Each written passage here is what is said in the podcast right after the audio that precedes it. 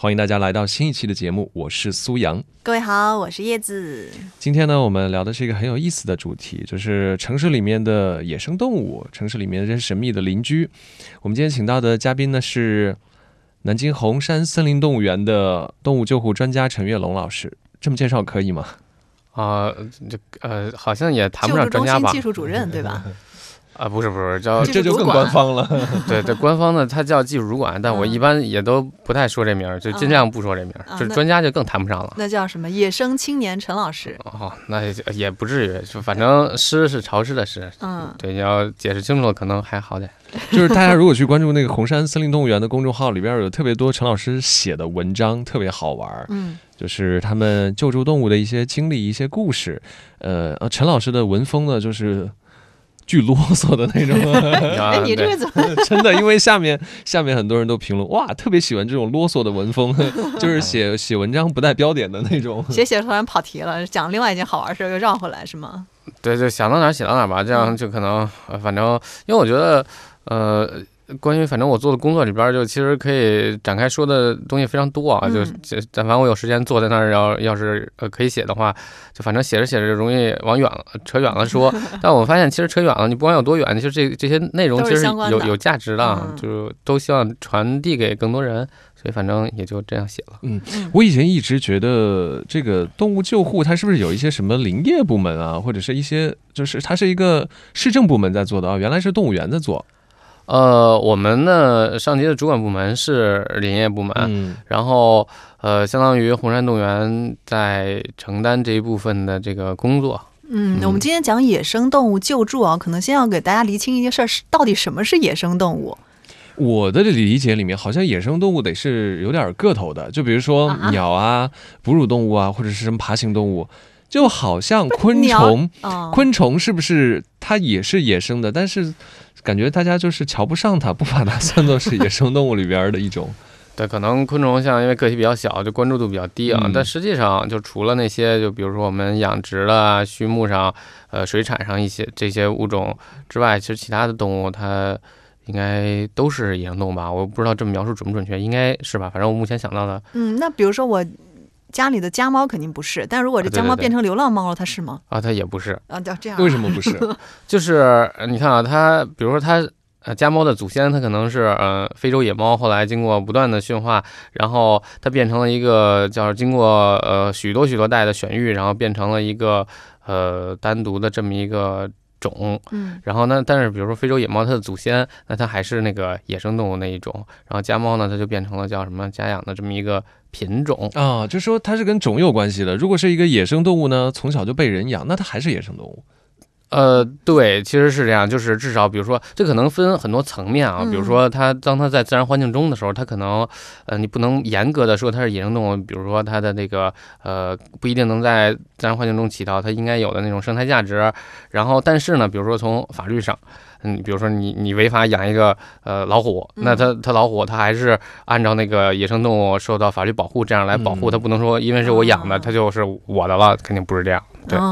所以就是在您的这个救助过程当中，比如说会分哪些动物呢？就比如说南京本土的一部分是救助的，然后可能是不是还会有一些外来的？是不是有什么弃养的之类的是吧？或者说那种外来物种是不是？对我们其实救助上我们的那个工作。呃，流程上第一步就是先对于这个接收到的动物进行那个呃区分，就分成那个本地的野生动物救助和这个呃外来的。然后呃本地的呢，其实基本上就是比如说常见的那种，就大家遇到的、捡到的，或者说它受伤了发现了，然后报告给我们呀，或者报告给警察这样，然后去救助的。然后还有就是外来的呢，可能更多的是呃包括了。执执法罚没的这一部分的野生动物，然后比如说有一些家里边养的那些，它它呃，可能你买的时候那个人告诉你这个人工繁殖啊怎么样，但实际上是保护动物，那可能会有执法罚没的这种呃情况。然后还有一些呃是外来的一些物种，它会被比如说弃养，然后也有可能是造成那个逃逸什么之类的。是不是有些什么入侵的物种之类的？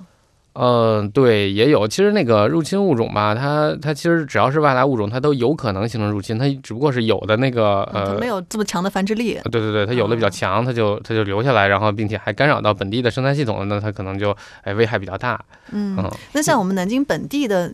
大概比较平常生活当中，像您的工作当中遇到的野生动物主要是哪些？嗯，本地野生动物最多的话，其实还是鸟类为主。嗯，然后，嗯，可能有一些这种兽类。然后鸟类里边最多的，像我们救助到的猛禽的比例其实是比较大的。然后，尤其是像那个斑头修流，呃，应该是我们救助量最大的，嗯，就是一个物种。它有多大呀？斑头修流，斑头修流是一种猫头鹰，但是它体型非常小。嗯，对，那个。呃，就是休是一个休息的休，右边一个鸟，然后留是一个叫呃呃留留留什么留作业的留，然后那个右边一个鸟，对，就这个休留，它是它其实是一种猫头鹰，它体型就大概。呃，比比拳头大一点点吧，二百多克，啊，这这么小，很小很小，半斤。但它也是猛禽，对对对，它其实还挺猛的。就嗯，我上午刚被抓了一下，其实它们其实你看体型不大，但是它们那个爪子抓握能力还是非常强，就是那个呃爪子非常锋利，因为它们是。呃，完全是肉食性的，他们是捕食者，然后以这些这个呃小型的啮齿类老鼠啊什么这些，然后包括一些大型的昆虫为主要食物，这样。那你们是不是要老打疫苗啊？你老被抓？这个不不不，哦不是不是这样，这个应该这么说啊，我们还是应该是叫什么规范操作，然后保证安全啊。这个受伤一般那个还是建立在我们可能有的时候疏忽大意的基础上。那除了像这个斑头修流，然后还有什么东西呢？呃，像其他的像鹭鸟类的救助也比较多，像什么呃白鹭啊、夜鹭啊、池鹭啊这些鹭鸟类的，然后量也比较大。然后像。呃，什么兽类里边就嗯，可能都都会有一些像河，一丘之貉的河。这个好像最近这几年在上海特别多，是吧？对，上海是因为可能有投喂的关系，然后他们的种群可能会有一个这个就爆发式的增长，然后造成了一些问题，然后也造成一些什么社会上的影响。那南京的河其实还。呃，比较稳定吧，比较正常自然的一个状态，比较乖。呃，然后还有就是獐子啊，然后野猪啊这样的动物也经常能对，最近这两年野猪特别多，经常南京的那个新闻当中就会出现野猪，都成网红了。甚至有人说什么南大校友野猪，是吧？啊，对，我就从我们看，反正呃，野猪的这个救助的叫什么范围还是很广的，像。呃，六合，然后浦口，然后江宁，其实就就相当于南京，其实有点山，有点那个自然环境的地方，其实都是有野猪的。野猪这个物种本来它是确实是叫什么生性比较强健，它活动范围又大，所以确实是呃容易呃这个这乱跑吧，容易跑到城市里面这样。嗯，刚才我们讲，比如说鸟啊这些救护，他们是为什么被救了？他们是出了什么事儿？一般？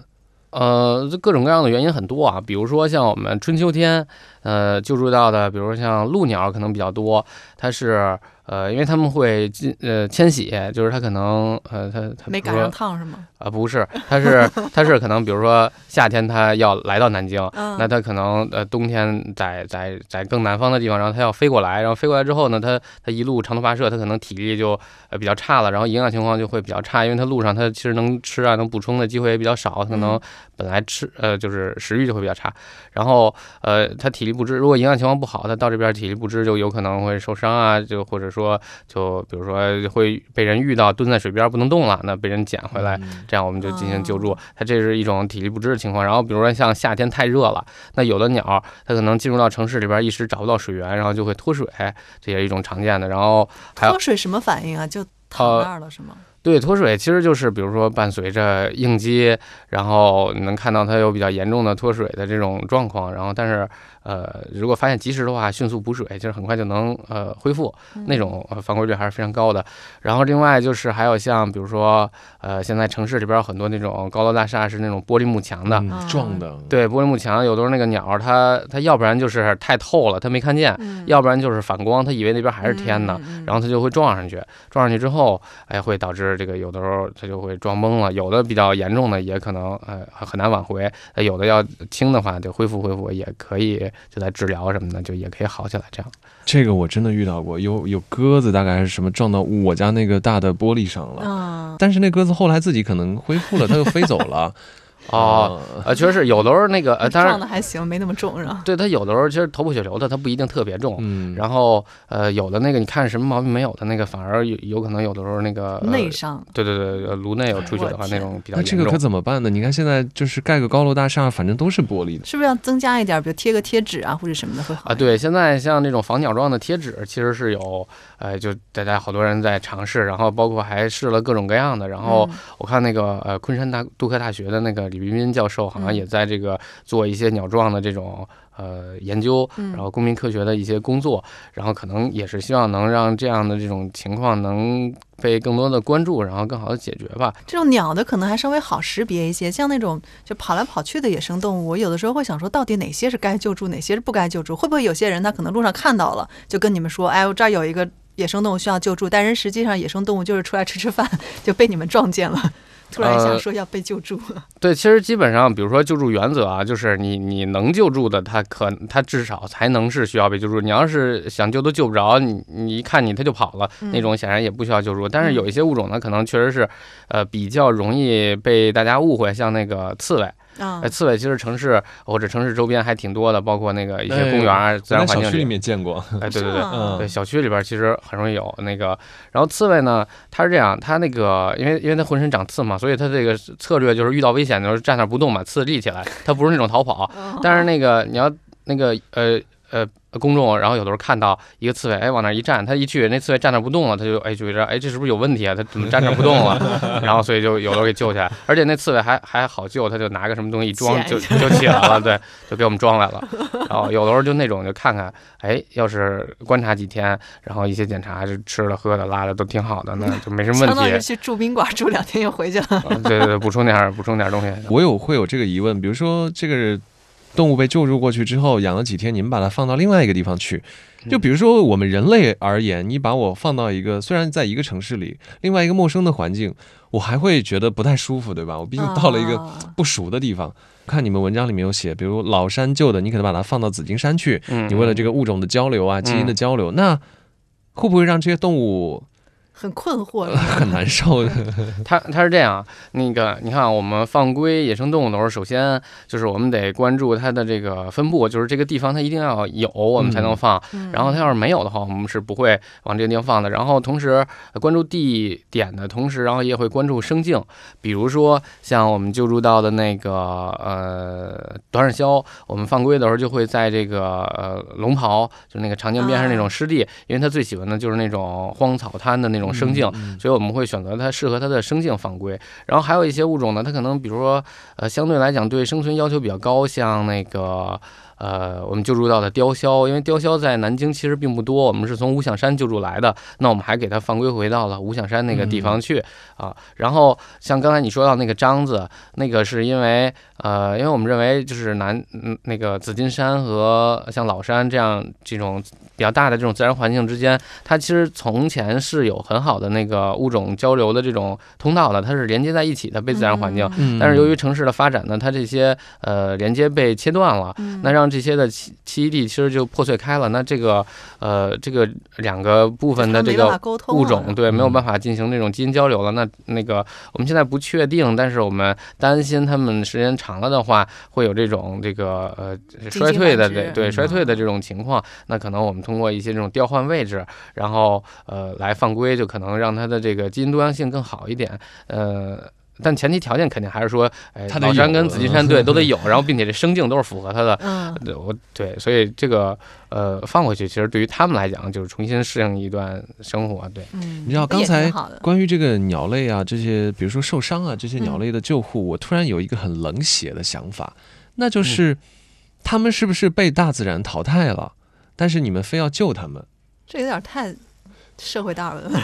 呃，他有的时候是这样，因为我们其实遇到的很多的状况，其实都是那些呃，由于我们的原因，就我们的发展，然后我们对于自然环境的改变，给那个鸟类造成了，或者说给野生动物造成了很多的困扰。嗯，然后比如说像刚才说到的那个脱对玻璃幕墙啊，然后那些脱水的情况，那就是它没地方喝水了，也是因为人类造成的。对对对，就它曾经这个地方，它其实是有很多就是它的水源，然后呢，我们对于城市景观的改变，然后让那个鸟。呃，失去了很多自然资源，然后还有比如说像呃，我们经常能救到砧书板上救下来的鸟，呃，尤其是像那个猫头鹰那一类的，它有的时候很爱上镇守板，因为那个镇守板你搁在那儿，那老鼠贴上边，它以为那那老鼠在那儿，哎，可以去捕食呢。对，它直接一上去，它也被粘那儿了。然后像这种情况，它其实也是因为呃我们这个人类的一些这个情活动的一些情况。然后另外呢，它确实也有一些物种，它呃可能就就是因为呃，当然你细就是如果细说的话啊，就反正因为我们的存在，其实注定已经对自然环境有了很多的影响。如果你想找的话，其实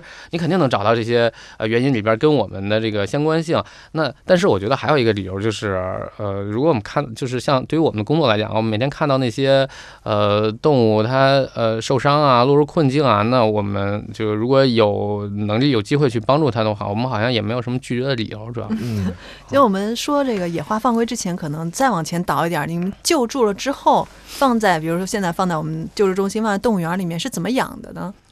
呃，这个救助它其实还是呃挺挺复杂一事儿。像那个对于救助中心，其实它最大的困难是它要救助到的那个呃动物的种类是非常多的。嗯。呃，比如说我们救助中心呃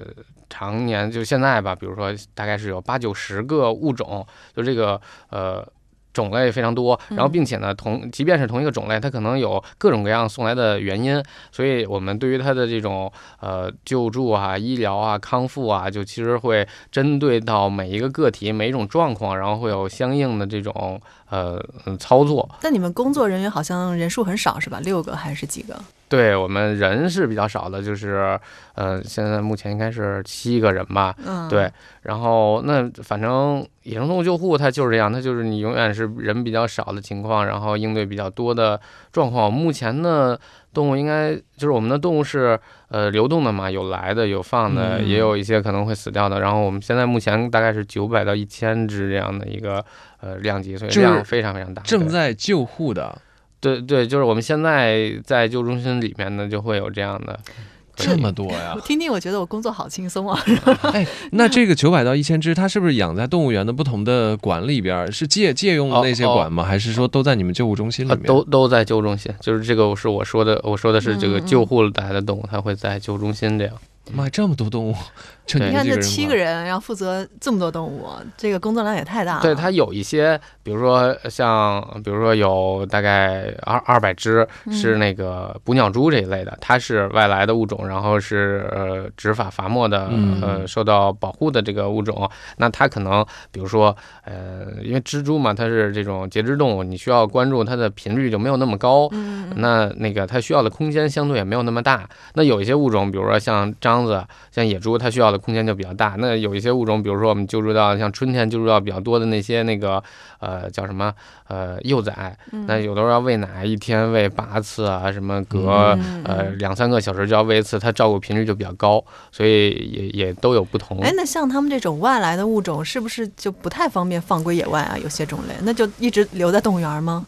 对，目前我们外来的物种其实还没有机会放归回到野外，因为它涉及到很多这种，嗯，这个比如说进进出口检验检疫啊，各种各样的问题，就是你你送归回去可能会带来更大的给当地的这种生态环境带来更大风险，那可能风险更大的话就不适当去做嘛，那可能更多的就要我们持续在这儿长期饲养它，这样。对，就养到死，养老送终。对，对于外来，对于外来物种，确实是有这样的一个就比较困难的这么一个情况。但是，反正像目前最近这个。一两年，我们观察到的这个情况是，就因为随着我觉得，呃，执法的这种力度的加强，然后可能还有这个大家对于这件事情的这个呃意识的提升、关注度的提升、保护野生动物意识，然后导致了其实这些这个叫什么执法的这个量是已经就下来了，就是就是说白了，没有那么多人那个对你们的工作来说是一个好事儿啊，对对对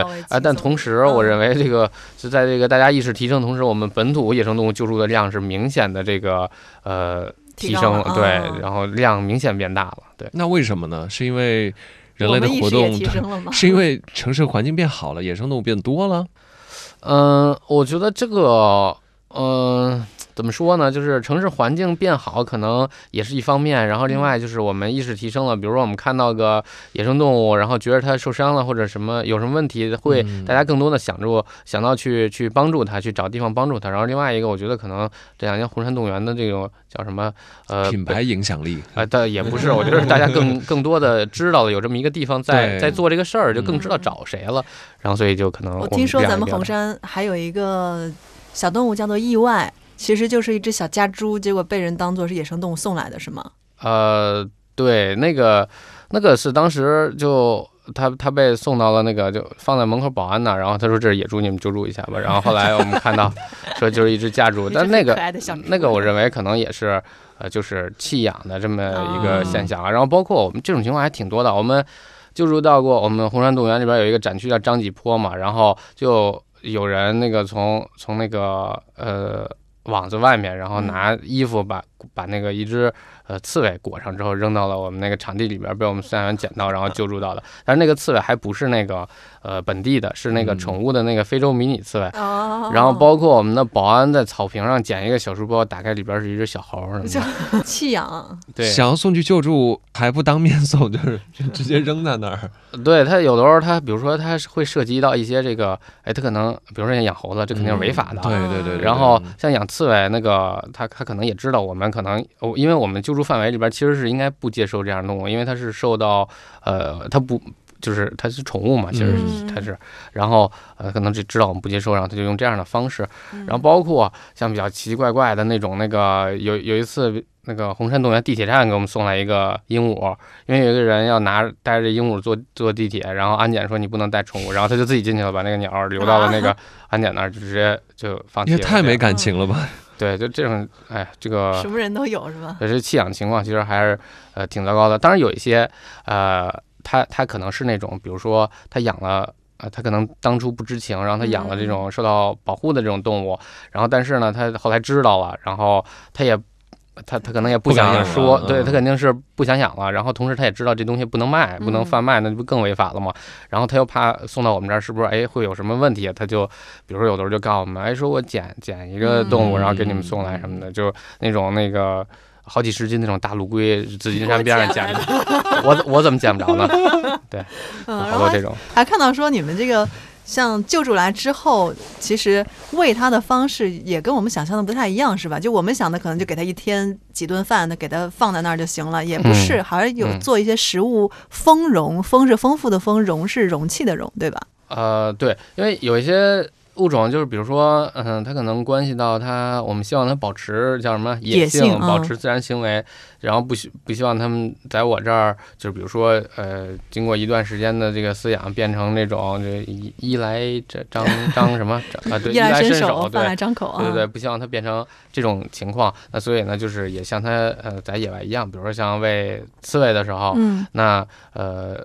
比如说我们秋天救助到刺猬，那可能不太适合直接放归，因为马上就要到冬天了，它要找到冬眠的地方。那它如果当时体况没有那么好的话，我们可能倾向于会等到春天，等春暖花开了，再再给它放归，就避免它在野外冬眠的时候增加这个呃冬眠失败的这种风险。嗯，那那这样我们就需要一个比较长时间饲养，可能几个月。那这几个月时间，我们提供食物的方式可能会有更多选择，比如说，哎，就像它野外一样，我们把它那个食物藏到一个呃。藏到土壤里边，或者说我们放一个放一个盒子里边，放好多落叶，我们把那个呃虫子藏到落叶里边，然后它要自己去落叶里边去通过嗅觉去寻找。其实这就像它在野外一样，它野外也是，呃，包括在落叶底下，在土壤里边翻找一些昆虫啊、蚯蚓啊什么，就是一样的。对，这也就需要你们对于其实很，你刚才说到现在救助的那么多动物，要对它们的习性要很了解。对呀，我就觉得那你们就是做野生动物救护的，好像得懂所有的动物。一方面确实是需要懂呃懂的物种比较多，然后另外一个呢，就是它得需要你不断的去积累，所以就这个呃，野生动物救助救助这事儿呢，它可能需要，比如说你确实是得经过有一些年的这种积累，然后你就会逐渐的变得更更叫什么，有更多的应对各种状况的这个能力。然后同时呢，呃，你不光要求你说我会养在笼子里边的这些动物，你还得对它对于它在野外的这个情况有一个呃了解，然后你才能知道如何在笼子里边用呃更野外的方式来照顾它和帮助它康复和帮助它野化。陈老师是什么时候开始接触野生动物的救护的？我觉得做这种工作的人得是那种特单纯的人。我觉得得是那个养过非常多动物，也养死过非常多动物的人。呃，这个救助野生动物确实是面对了太多的死亡，因为有的动物它它很多它来的时候，它可能你就看一眼，然后就也也有很多动物就送来的，当你拿到的时候，它可能就已经呃死掉了，有的可能就没有办法过第一个晚上什么的，这样的比例其实非常大。然后我是从二零一一年开始做野生动物救护啊，当时是在北京嘛，我在北京的呃救护中心嗯工作了大概五年多的时间吧。对，然后后来去一个野生动物保护机构，嗯，呃，那段就是猫盟是吧？对，在在猫盟，嗯，然后猫盟那会儿有三年时间，然后那更多的是做呃野外的工作，就我去到了非常多的那种呃野生动物的野外栖地，就能去那样的地方去去看他们在野外是怎么生活的，看他们在野外的呃生活的地方是长什么样的。我觉得对于我可能有非常多的这种呃帮助。然后当我再重新回到野生动物救护这件事情的时候，我可能有更多的。呃，理解和对于这些野生动物这些积累吧。哎，那你们现在在就是红山动物园的野生动物救护中心工作内容主要分哪部分？就比如说救护是一部分，是不是还有观察？是不是我们本地的这些物种，它们到底是怎么生活？这些有吗？呃，这一部分呢，它其实呃，就是我我现在我是这么认为啊，就是呃，野生动物救护其实是一种非常特殊的野生动物调查的方式。嗯，那比如说野生动物调查，其实有很多方法，比如说我们那个观鸟，嗯是一种调查方式。那我们在森林里边布设红外相机是一种调查方式。那那些呢，可能呃是现在用到比较多的，但是野生动物救护呢，我认为它也有可能变成一种呃野生动物调查的方式，然后并且它。其实，呃，比如说我们用红外相机，我们拍到了好多好多的那个野生动物的影像，然后我们通过呃复杂的计算，然后排列这些相机的时候，可能就要有很多的规则讲究，然后去计算出，哎，他们对于栖地的一些选择，然后呃什么样，他们或者说面临什么样的问题。那但是呢，呃。那可能那可能需要非常多的积累工作，但是野生动物救护不是，我只要看到一个，我就知道它是怎么来的，然后它它受到了什么，它是因为一些什么样的状况导致了这个结果。那那我如果积累到一定的数量的话，那我可能能对于呃野外的情况会有一个更多的观察，比如说像比如说我们如果。呃，经常在一个区域或者说一个地方救助到那个撞撞在玻璃上的鸟，那我们可能得考虑你是不是这个玻璃真的是有什么明确的问题，那就我们就直接可以去呃考虑去开展一些保护行动，然后去解决这些野生动物在城市里边遇到的生存的这种困境。嗯，哎，像在这几年的工作当中，有没有一些趋势性的东西？比如说最近这几年哪些东西多，哪些东西少，或者有这种观察吗？趋势的话，因为。我我觉得这个可能还得更长的时间啊，因为我现在来到南京市两年的时间，我觉得我能看到的趋势就是本土的野生动物救助是在变多的，这个是呃我能看到趋势。但是你说有什么这种呃物种上关于它们的趋势，我就我觉得目前还没能统计出来这样。嗯，我之前也看到过一些就是报道啊、研究啊，会讲说。野生动物在城市里面生活的这种动物和在野外的，其实他们的生活方式已经非常不一样了，有点像我们小时候看动画片《大草原上的小老鼠》，就是城市小老鼠跟乡村小老鼠也不太一样了，是不是？就是野生动物也是，它可能更有一部分并不像我们想象的那么脆弱，它可以很适合城市生活。就比如刚才我们讲的上海的那个河，对吧？呃。呃，我觉得是，就是比如说同一物种，它可能呃，它不管是亚种啊，还是某一个种群，或者说某一个家族，因为它那个比如说生存环境的这种变化，它会呃至少演变出这一些生存策略，或者是这什么家族，类似于家族文化这样的东西，它会在会懂得在这个地方怎么生存。那比如说它它慢慢的，比如说像紫金山，它从紫金山出来之后，到了附近的小区里边，它就学会了，除了在紫金山那种山地里边，呃呃好的森林里边怎么生活，他还学会了在小区的这种绿化里边哎怎么生活，然后他学会了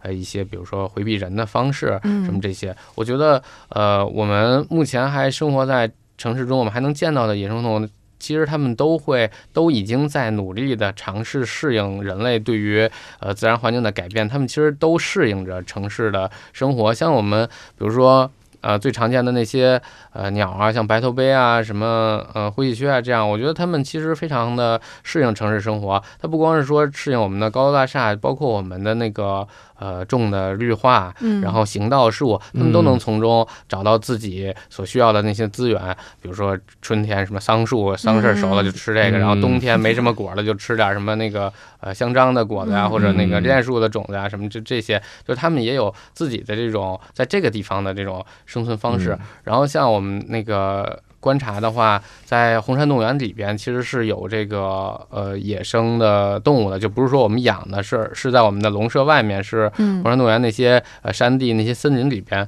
就生活着野生的狗獾、野生的河和野生的鼬獾，就呃还有更多像黄鼬啊、刺猬这种比较常见的这样的物种，然后它们的生存的地方。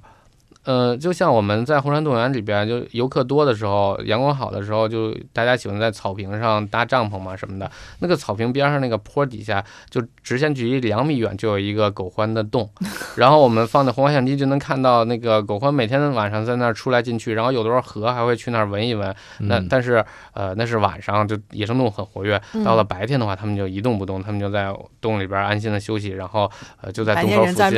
对，人就在边 上该玩玩该。该干什么？就是那时候那些动物还在里面呢，只不过在休息呢。可能对对，它就躲在洞里边，它也不出来，你也不知道。然后我们那个红山不是有一个小红山生物多样性调查项目嘛？然后呃，在红园区里边是有二十多个红外相机是在工作的。然后我们就想看那些野生动物是怎么生存的。我们就发现它们的这个就活动的节律是严格的在回避人的。比如说早晨六点之前，它们就已经都哎该哪儿休息哪儿休息去了。然后到了晚上，比如说。呃，不同季节不一样啊，反正都是游客走光了之后，然后开始出来活动。像我们晚上有的时候要加班的话，然后在园区里边其实是能看到，比如像鼬獾这样的动物在那个我们我们游客走的那些路上边跑来跑去这样的情况。这些动物一般都是不咬人的吧？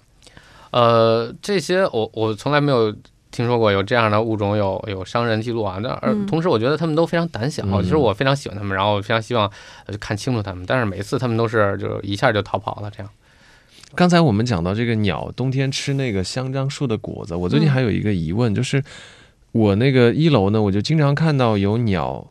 拉的屎是那种漆黑漆黑的，我就觉得他们好像是刚吃了香樟树的果子。对对对，因为那个果子掉在地上，我知道就是一砸在地上就是黑的。然后鸟拉的屎那个颜色，我估计是吃了。对，你说这个季节就是呃香樟的那个果子。然后比如说你春天你去捡那个紫色的鸟粪。你不用手捡，你找个东西给它弄起来，然后你回家放进花盆里边，就能长出小桑树啊。所以这个也是植物传播种子的一种方式嘛，对吧？啊，对对对，它长那么好吃的果实，它就是为了别人来吃完之后把种子带到更远的地方。我之前还看到过另外一个说法，我们现在不是说经常会看到野生动物越来越多了嘛？一方面可能是大家意识提高了，也可能是我们现在这个环境变得越来越好了。但也有一种声音是说，比如说野猪为什么会多，也是因为它没有天敌，就它的天敌那些虎啊什么的。这些大型的动物平常在城市当中看不到，那如果有野猪，它就是王者。是会有这方面的原因，是吧？嗯，我觉得就是在南京，可能如果讨论城市野生动物的话，一定会讨论到野猪，因为南京的野猪确实是非常容易跑到城市里边来。嗯，呃，那这个可能就有很多呃因素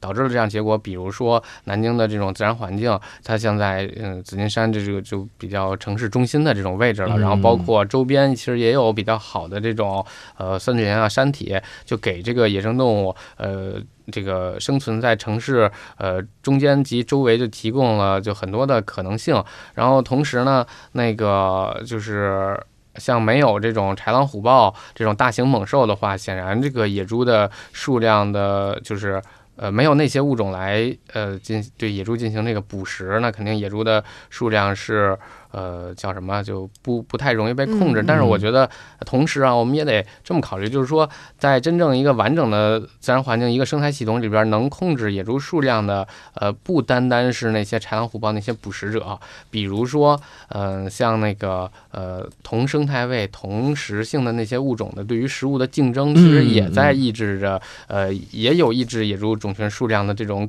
呃呃，叫什么功能？嗯，比如说像，如果我们的山林里边有小脊啊，有更多的豪猪啊，有有河河呀、獾呀这样的物种，呃，它们。对于食物的竞争就会导致，比如说在冬天食物比较匮乏的阶段，然后就会有很多的，就会有这个，比如说野猪，它就会因为找不到食物，饿死了。对，然后就会过冬的成活率就会下降，然后第二年春天，即便它那个呃活过了这个冬天，它第二年的这个春天的这种繁殖率，就繁殖的量也会下降。所以就是这些物种也在呃抑制着这个野猪的种群数量。然后同时我看，比如说像德国那个研究，它它是。这样的，他说，这个野猪如果在森林里边增多了的话，那他们会呃，这个有更多的粪便，然后会，因为他们这个野猪吃东西不是在泥里边拱来拱去嘛，他们其实是会很容易感染这个一些线虫类的，就是体内的一些寄生虫。然后如果它们的数量增多的话，它们那个寄生虫的这种生命周期，它是通过粪便，然后重新回到土壤里边，呃，卵重新回到土壤里边，然后再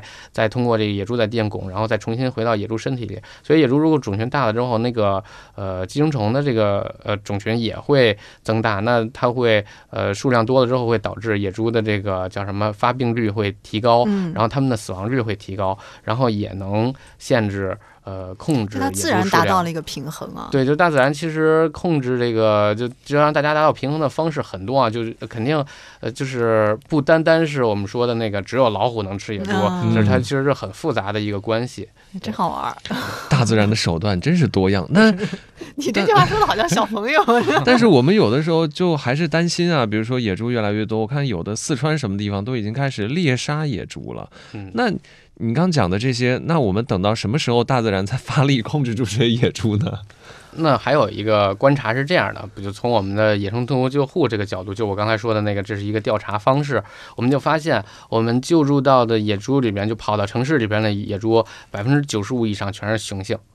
然后它比较高发的季节其实是秋冬。那我们再去看野猪的这个叫什么呃野外的这个习性，我们就会发现，就是它这个秋冬季节是它的繁殖期。那在繁殖期的时候，野猪是雄性扩散，就是雄性会叫在这个阶段会释放自己的魅力，不断寻找这个繁殖机会。嗯。然后所以，而且它不是说那种像比如说动物就一夫一妻制一直就守着，它不是那样的，它是完成呃繁殖之后，然后就会离开，然后寻找下一次繁殖机会。所以它在这个季节就会大范围的这种奔跑。然后活动，所以呃，我们的推测，那很有可能是就是因为这个，比如说呃，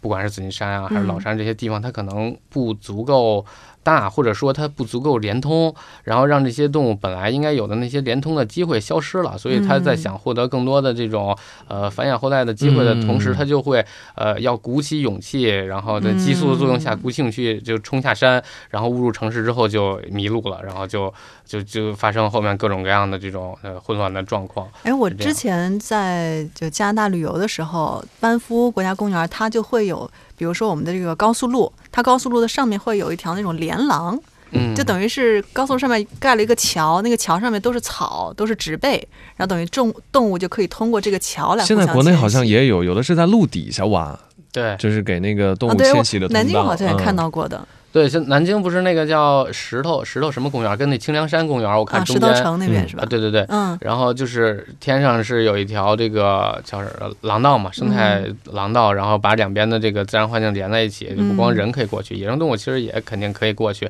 然后并且那个像清凉山，你从地图上看就一点点大小，其实里边也是有河的，野生河的一个种群的。嗯。像那一条路，如果它没有的话，那石头城公园的河就跟呃清凉山的河可能就断开。了，呃，要么就是永远没有交流机会，要不然就是那些动物就得铤而走险，就要过马路，然后有可能就面临各种路杀呀、各种威胁，呃，然后也有可能就他们又迷路啊，跑到那个其他地方。但是你有这么一个廊道之后，那让这些栖息地连通在一起，就能把两块的这个种群再让他们有交流的机会。嗯，这个特别重要。你觉得就是人有没有必要特意的去为这些野生动物创造一些生存的空间？比如我看之前有一些城市还做什么本节土堆啊什么的。呃，上海有那个叫什么生境公园，对吧？等等会儿啊，那个叫本节市堆啊，市堆，对对对。对，掐了别播，不用不用，这这这说明是对啊，就是我看错了啊。呃，本节市堆其实这个这个叫什么？这个结构还是跟动物园有很多渊源的。它其实呃，首先就是比较早的是被运用在这个动物园的这个。它是动物园管理者发明的，然后被运用到动物园里边使用，然后后来被什么东西啊？我哦，对对对，解释一下啊，就本节石堆，它其实是利用园林清理的很多这种枯枝啊、这种杂物啊、这种呃说呃落落叶、树枝、石块啊什么这些东西，然后堆砌成一些结构，然后起到了这么一个呃，比如说在动物园里边可能起到阻拦呃，就是阻隔的作用啊，然后包括建立一些视觉屏障啊，然后保护。就是中间的那些植物不被这种大型动物在外边吃掉啊，这样的一些功能。然后它更多的呃，然后同时它本节石堆它其实是一个呃活的生长的结构，它里面其实是不断的就是比如说能萌发更多的植物，然后会有一些昆虫住在里边，甚至一些小的一些青蛙呀，那个爬行动物会住在里面，呃，然后它不断的这么发展之后，其实它自己是非常有生命力的，然后所以才被运用到了这个叫什么呃，比如说呃生态修复上面啊，或者说呃园艺。园林这种管理上面，然后它后来发展更多之后，它是其实是被那个呃，最开始来到国内是有一个有一本书叫《动物园设计》，是张安全老师写的，是那本书里边好像才让呃呃大大部分人才认识了这个东西，然后这个东西后来呃。在推广，就你说那个城市不是北京嘛？嗯，他当时其实就是因为我以前在那北京野生动物救助中心，当时我们搭了好多好多一些本节石堆，然后再做一些呃观察，然后一些尝试，然后后来就你们在堆这个东西的时候。它要分吗？比如说我这个是哪些哪些树枝堆在一起，会有不一样吗？它每个堆？哦，这个倒不是不一定从材料上这么分，就是你堆的时候，后来我们也在讨论这个问题，就是我们认为其实应该是，比如说呃，我是有针对性的。那这个地方，比如说如果我认为它是那个呃有刺猬，但是那个刺猬的栖息地不够多，它它躲藏的地方不够多，那我们就堆一个刺猬需要的。那如果是比如说它更注重的是一些结构啊，一些枯草啊，什么这些，那比如说一些。如果是呃昆虫需要的，那可能这个昆某一类昆虫它需要什么样的植物，我们可能会更多的呃用在这里面。呃，其实它就是给叫什么给这种呃提供多样的空间，它多样的空间给多样的这种生命提供机会，它其实帮助的是这种。生物多样性吧，然后像类似于这样的结构，还有那种像现在用的比较多的，像昆虫旅馆，嗯，就是我们用一个这种呃呃，在一一个区域，然后呃多放置一些这种什么呃芦苇的杆儿啊，然后竹子的杆儿啊，或者一些木块儿，然后上面打上这种相应的孔径，然后会有很多这种这个独居的蜂类，然后来这个地方来来利用这些洞穴，然后在里边繁殖，然后在里边就是就生宝宝，然后再在在幼虫再在里边。长大什么的，它其实都是给这些野生动物提供一些。结构，然后以便于它们生存，然后带来更多生存机会。公园跟它也是一个意思，是吗？呃，生境公园是什么呢？就大概我理解，是不是就是提供了呃多种好像也是这个意思，好像就是也是像那个城市公园，但是它好像就是变得更适合野生动物存在，会有一些什么小蜜蜂啊，会有一些昆虫啊，什么青蛙呀之类的。包括一些比如说植物选择上，我们可能哎更多的种一些，比如说蜜源植物，那可能蜜蜂会很喜欢这个地方。然后比如说我们植物选择上边。那可能呃春夏秋冬不同季节有不同的花儿，那我们给它组合在一起，那就有更多的这种蜜源。然后包括像比如说呃蝴蝶或者蛾子这一类的呃虫虫子，它们其实幼虫是叫什么呃很挑食，它就是某一种幼虫就只吃一种植物或者说一类植物，那我们可能就要种这种它们的这种呃食源的这种植物，才能让它们。呃，有更多的这种生存可能性。那现因为现在，呃，做这种叫这种本节石堆啊，或者昆虫旅馆啊，或者就类似于这种的，其实东西是很多的。那我觉得也有一个需要强调的，就是说，呃，就如果我们呃不管周围的环境，然后而只做这么一个结构的话，那可能最后我们收获的呃也会非常非常少。那可能呃在做这个结构的同时，我们也要关心它周围的环境，那最终才能更好的帮助到这些物种。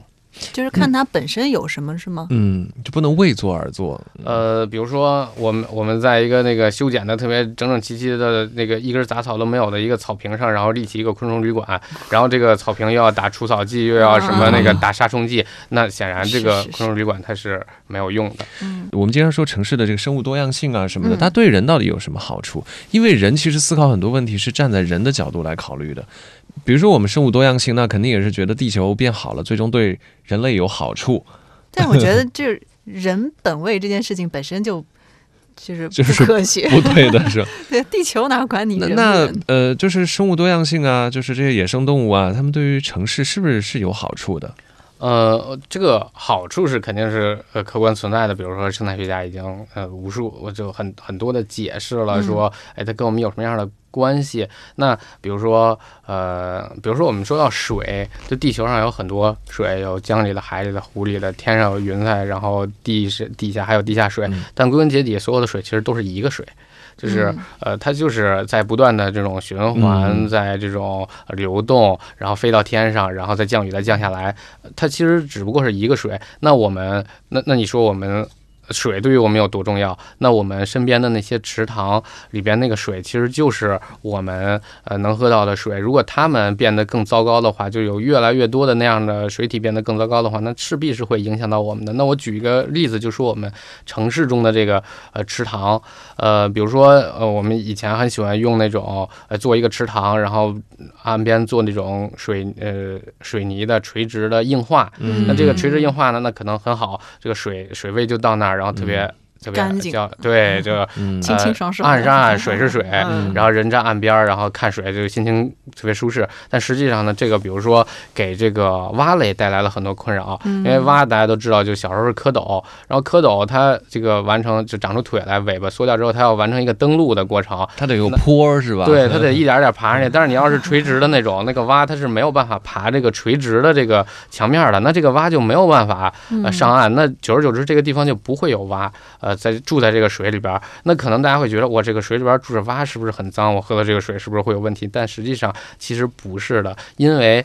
比如说啊，这个水水体里边，它呃一个水体它不断的接受着阳光，然后它把阳光中的能量转化成自己的一部分，比如说植物进行光合作用，然后开始长叶子，这种生物量是不断的在生长积累的，然后鱼虾在吃掉这些植物，然后自己在长大，然后它是有这么一个过程的。那呃，这个水不断的在从阳光中吸收这个能量的时候，那这个水不是里边就越来越。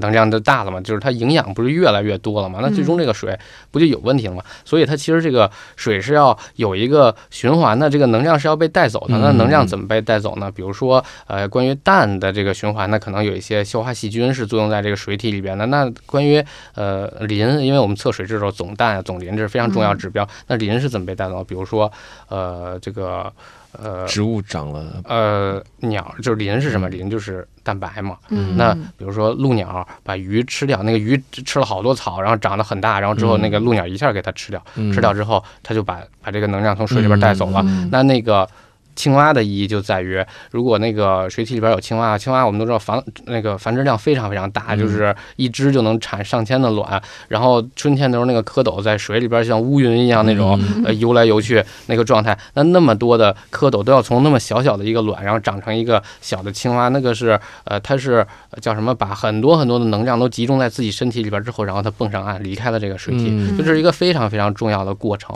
然后就是因为有这样的过程都建立。在这个水里边，才能让这个水进进入到一个更呃稳定的动态的一个平衡的状态。那如果这种过程都消失的话，那这个水它不是说它就一定会脏，但是它一定是呃更不稳定的，更容易被破坏掉，就那个平衡状态。嗯嗯，听了这么多，我就是觉得，就人类其实对大自然已经造成了影响，然后人类也试图去呃修复啊，做一些改造啊。它是一个多么系统的工程，然后人类又又想要去做这样一件事情，而且有时候确实也得平衡。比如说，有些人会担心野生动物出现在我，比如我们家小区，出现我们家家里的周围，它可能会是不是对我的猫猫狗狗有影响啊？会不会有传染病啊？会不会影响我小孩啊？他可能也会有很多这方面的担忧啊。呃，对，就是。呃，这个本来就是一个叫什么？我们其实像在这个，比如说东部、华东啊、华南这些区域，就是人口最多，然后经济发展最快的这个区域。那我们在这个地方谈野生动物保护的话，肯定跟比如说西部是不一样的。西部就人很少，我们就守护就可以了，那是荒野。那在这些地方，我们可能更多要谈的其实是共存。就我们谈到的是如何让这种野生动物跟人能。更好的共存，然后我们能更好的这种分享自然资源，然后呃通过这个分享呢，然后最后实现的就是刚才说到的那个，最终是有一个更稳定的一个环境，然后让我们有更多的机会在这个地方持续的生存下去。不管是那些物种还是我们，其实都只不过是呃其中一个物种，所以他们生活的不好的话，那注定着呃早晚有一天就我们也就生活不下去了。是对。所以动物跟人其实是有平等的居住权的，对，就是从我我我理解啊，这个这个比较比较个人一点高高级了，这个我我可能探讨不了那么深入啊，但是我认为他们其实也也需要这种呃生存的机会，然后同时呢，我认为其实我们现在可能。比如说，理解的不一定是就有那么多是就是我们跟动物是冲突的，因为其实有好多时候，就当你做出一点点改变，就是可能对于公众来讲，他都不知道这发生了什么，然后就给野生动物提供了好多好多的生存机会。那比如说呢？呃，比如说像那个我们那个呃湿地，湿地边上，如果你种这个，我们现在湿地边上都种一些芦苇，但是芦苇的厚度可能在那个二十公分或者五十公分以内，那这个。就没有办法让，比如说黑水鸡这样的物种来到这儿生存，因为它没有地方可以藏。嗯，那比如说我们这个厚度如果到了这个呃一米或者一米五以上的话，那这个黑水鸡是在里边藏，就有地方藏，它就会更多的来到这个地方生存。那你水边上那个芦苇就二十公分还是五十公分还是一米？这对于大家其实你就你没什么感觉，对你是关注不到这个变化的。然后，但是其实是能给带来很多问题的，包括像我们比如说绿化的时候，我们。是选择更多的本土植物，然后这个更多。种的植物，那这样就能有更好的呃生物多样性，有更多的昆虫啊、鸟类能从中获得机会。但是对于比如公众来讲，你家的花坛里边小种什么好看，种什么 对吧？对，但是就是其实你种类如果变多的话，你你只能会觉得更丰富，你不去会觉得没有以前那么单调，但不会说哎这花多了我不喜欢，那肯定也不会。所以我们其实还是跟野生动物有很多呃共同的利益和追求的。我觉得只不过是需要把这些更好的呃融合和协调在一起。起就可能就更好了。对，就我们作为公众的话，我们平常如果遇到野生动物，我们应该怎么办？嗯，我们是应该送到 动物救护中心。这不是他，如果人家好好生活，你干嘛送走呢？啊，对，就是不打扰他。呃，除了不打扰，对，不打扰肯定是呃前提啊，就是嗯，比如说你你你看到他，你就就不去做什么，比如说过分的事情，不去伤害他，不去呃，那我喂他东西行吗？我喂他吃点好吃的。呃，对，喂它东西显然是会有很多问题的，因为其实，在很多地方，他们都会，比如说那种野生动物出没比较多的地方，都会刻意的去提示说不要喂野生动物呃食物，因为你给野生动物提供食物之后呢，它就会，嗯，它就会衣来伸手，饭来张口，对，它会觉得人类是 安全的。对，然后同时呢，他会比如说，一个是他会更多的从你这儿来期望从你这儿来获取食物，那可能哎随着时间呃呃变长，有可能会变成一种跟食物的竞争关系。然后另外呢，你投喂的食物其实是远远超过，就是你相当于你给你给它很多的营养补充，然后让这个地方的环就是它的这个动物的种群数量是会大于环境的承载量的。嗯，当你大于环境承载量之后，这个物种是会越来越多。当你有一天不想喂的时候，都不行了。然后这个动物会来跟你抢，就比如说我们在很多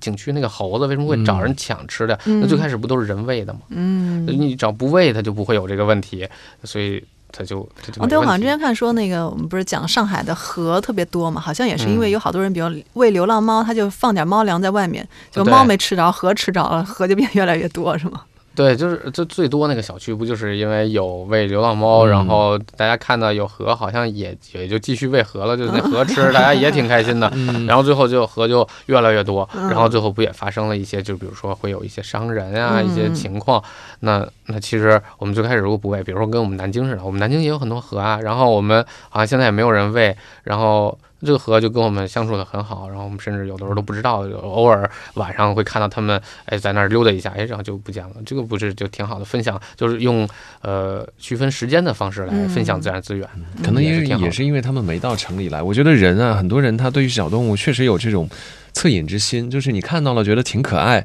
就总觉得人人呀，他有一种好像大自然主宰者的这个感觉。嗯，我就是喂喂你，然后让你高兴，让你吃点东西。所以，其实我们还是应该建立一个正确的这种观念哈，就是你怎样跟野生动物相处的一个观念。呃，对，就肯定还是就不打扰，肯定是更好的。然后，就如果你对我们想帮助他，怎么帮助呢？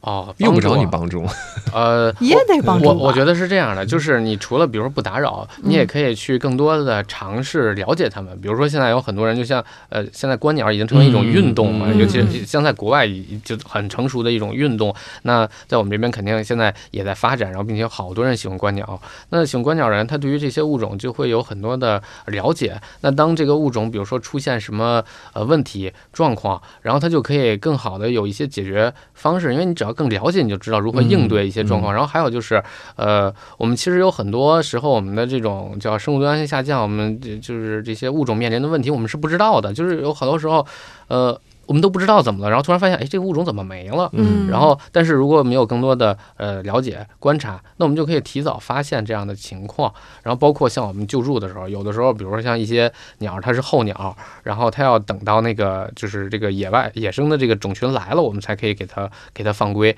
那有的时候我会去跟观鸟，我们跟那个鸟会、观鸟会都会有很很多联系，然后我们会问，我们说，哎，这鸟来没来啊？他们说来了，已经飞到哪儿哪儿了。我说好，那我们可以放了。那没来的。时候我们就他没来，他肯定有没来的理由，就这儿还不合适呢嘛。是是是，就会有。那最后要不然再讲两个救护的小故事。最近呢，就可能呃，我我那天早上不上班嘛，然后刚好就在这个呃红山动物园北门那块儿，不是有条河嘛，嗯，就河沟嘛。然后刚好就在河沟里边发现了一个章子，就在河里边那游呢。然后那个边上也是垂直这种硬化，它游不上来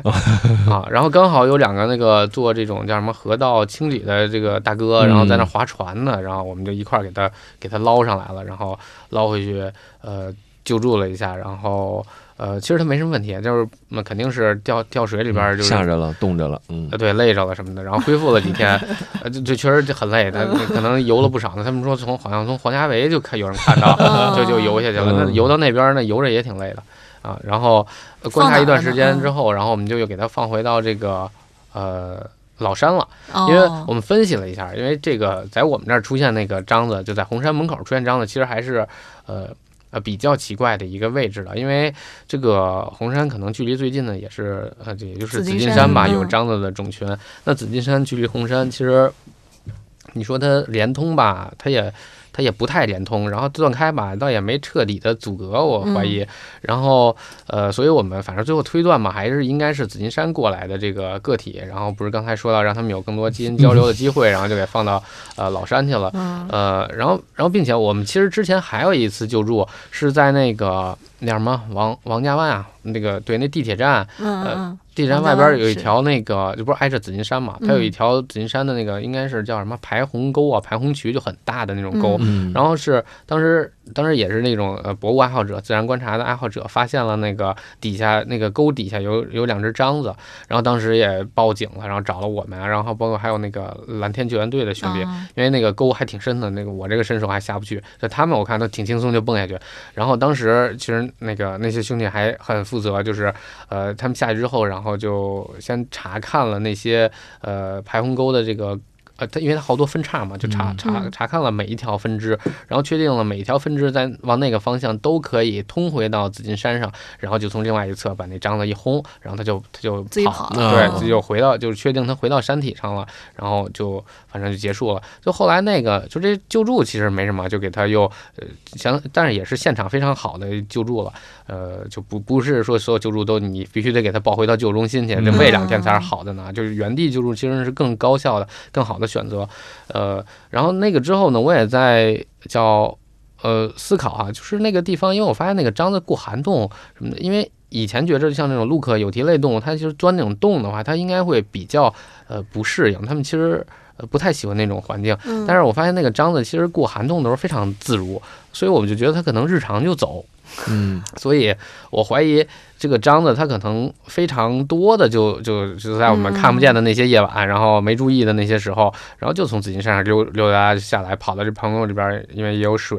然后也有很好的植物的生长，然后它就会来这儿喝点水啊，吃点东西，然后在这儿有一些活动。那所以这些排洪沟其实是能有机会给这些野生动物利用到，然后成为他们一些迁徙的。通道就迁移的通道，因为刚才像说的那个，就是架那种生态廊道。那有的地方好架，就像那个就是离得很近那种，架一个桥就过去了。那有的地方它非常远，那可能你要架一廊道呢，可能非常难。或者说你建一个这个绿地绿绿廊，然后给它连通起来，那可能对于一个城市来讲，那是非常大的工程和非常大的这种呃投入和这种付出。那如果要是能利用这种现成的这种像这种排洪渠这种通道，然后让它承载一个哎多承载一个野生动物迁移。的这么一个呃功能的话，那那肯定是一个非常好的事情。所以，就我们也之后其实希望想观察一下，说这些动物在城市里边它们迁移的这个方式，呃，可能有就还是刚才说那有更多了解，然后你就能知道，哎，说我们如何可以更好的帮助到他们。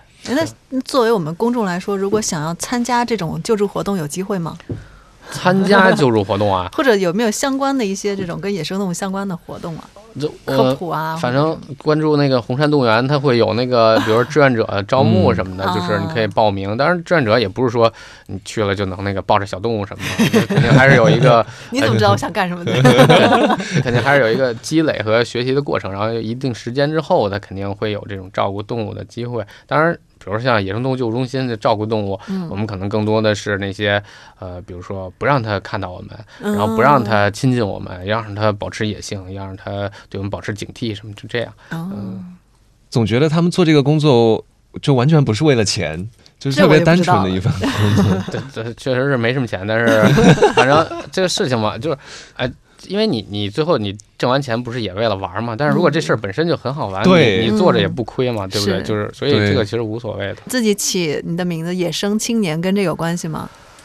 哦，嗨，这个就反正接触野生动物比较多嘛，其实还是能很多的感受到这个野生动物身上很多呃，我认为非常宝贵的品质吧。就比如说那些比较呃很坚强，然后对这个叫这生命就不放弃，然后就呃就渴望自由啊什么很多这种，我认为就是非常嗯，就是对我还是有影响和感染的。那我也觉得，哎，希望自己能像野生动物一样吧。就是看着那野生动物救好了之后，然后放到山里面，跑进了山林，然后你就想，我也想去，然后就想，嗯，就好像带着我的希望跑进了山林里，带着我的自由 跑进山林里面去了。倒没感受到太多带着我的，就反正我看着他们出去确实是挺高兴的。包括有的时候你细你仔细看的话，就那些猛禽，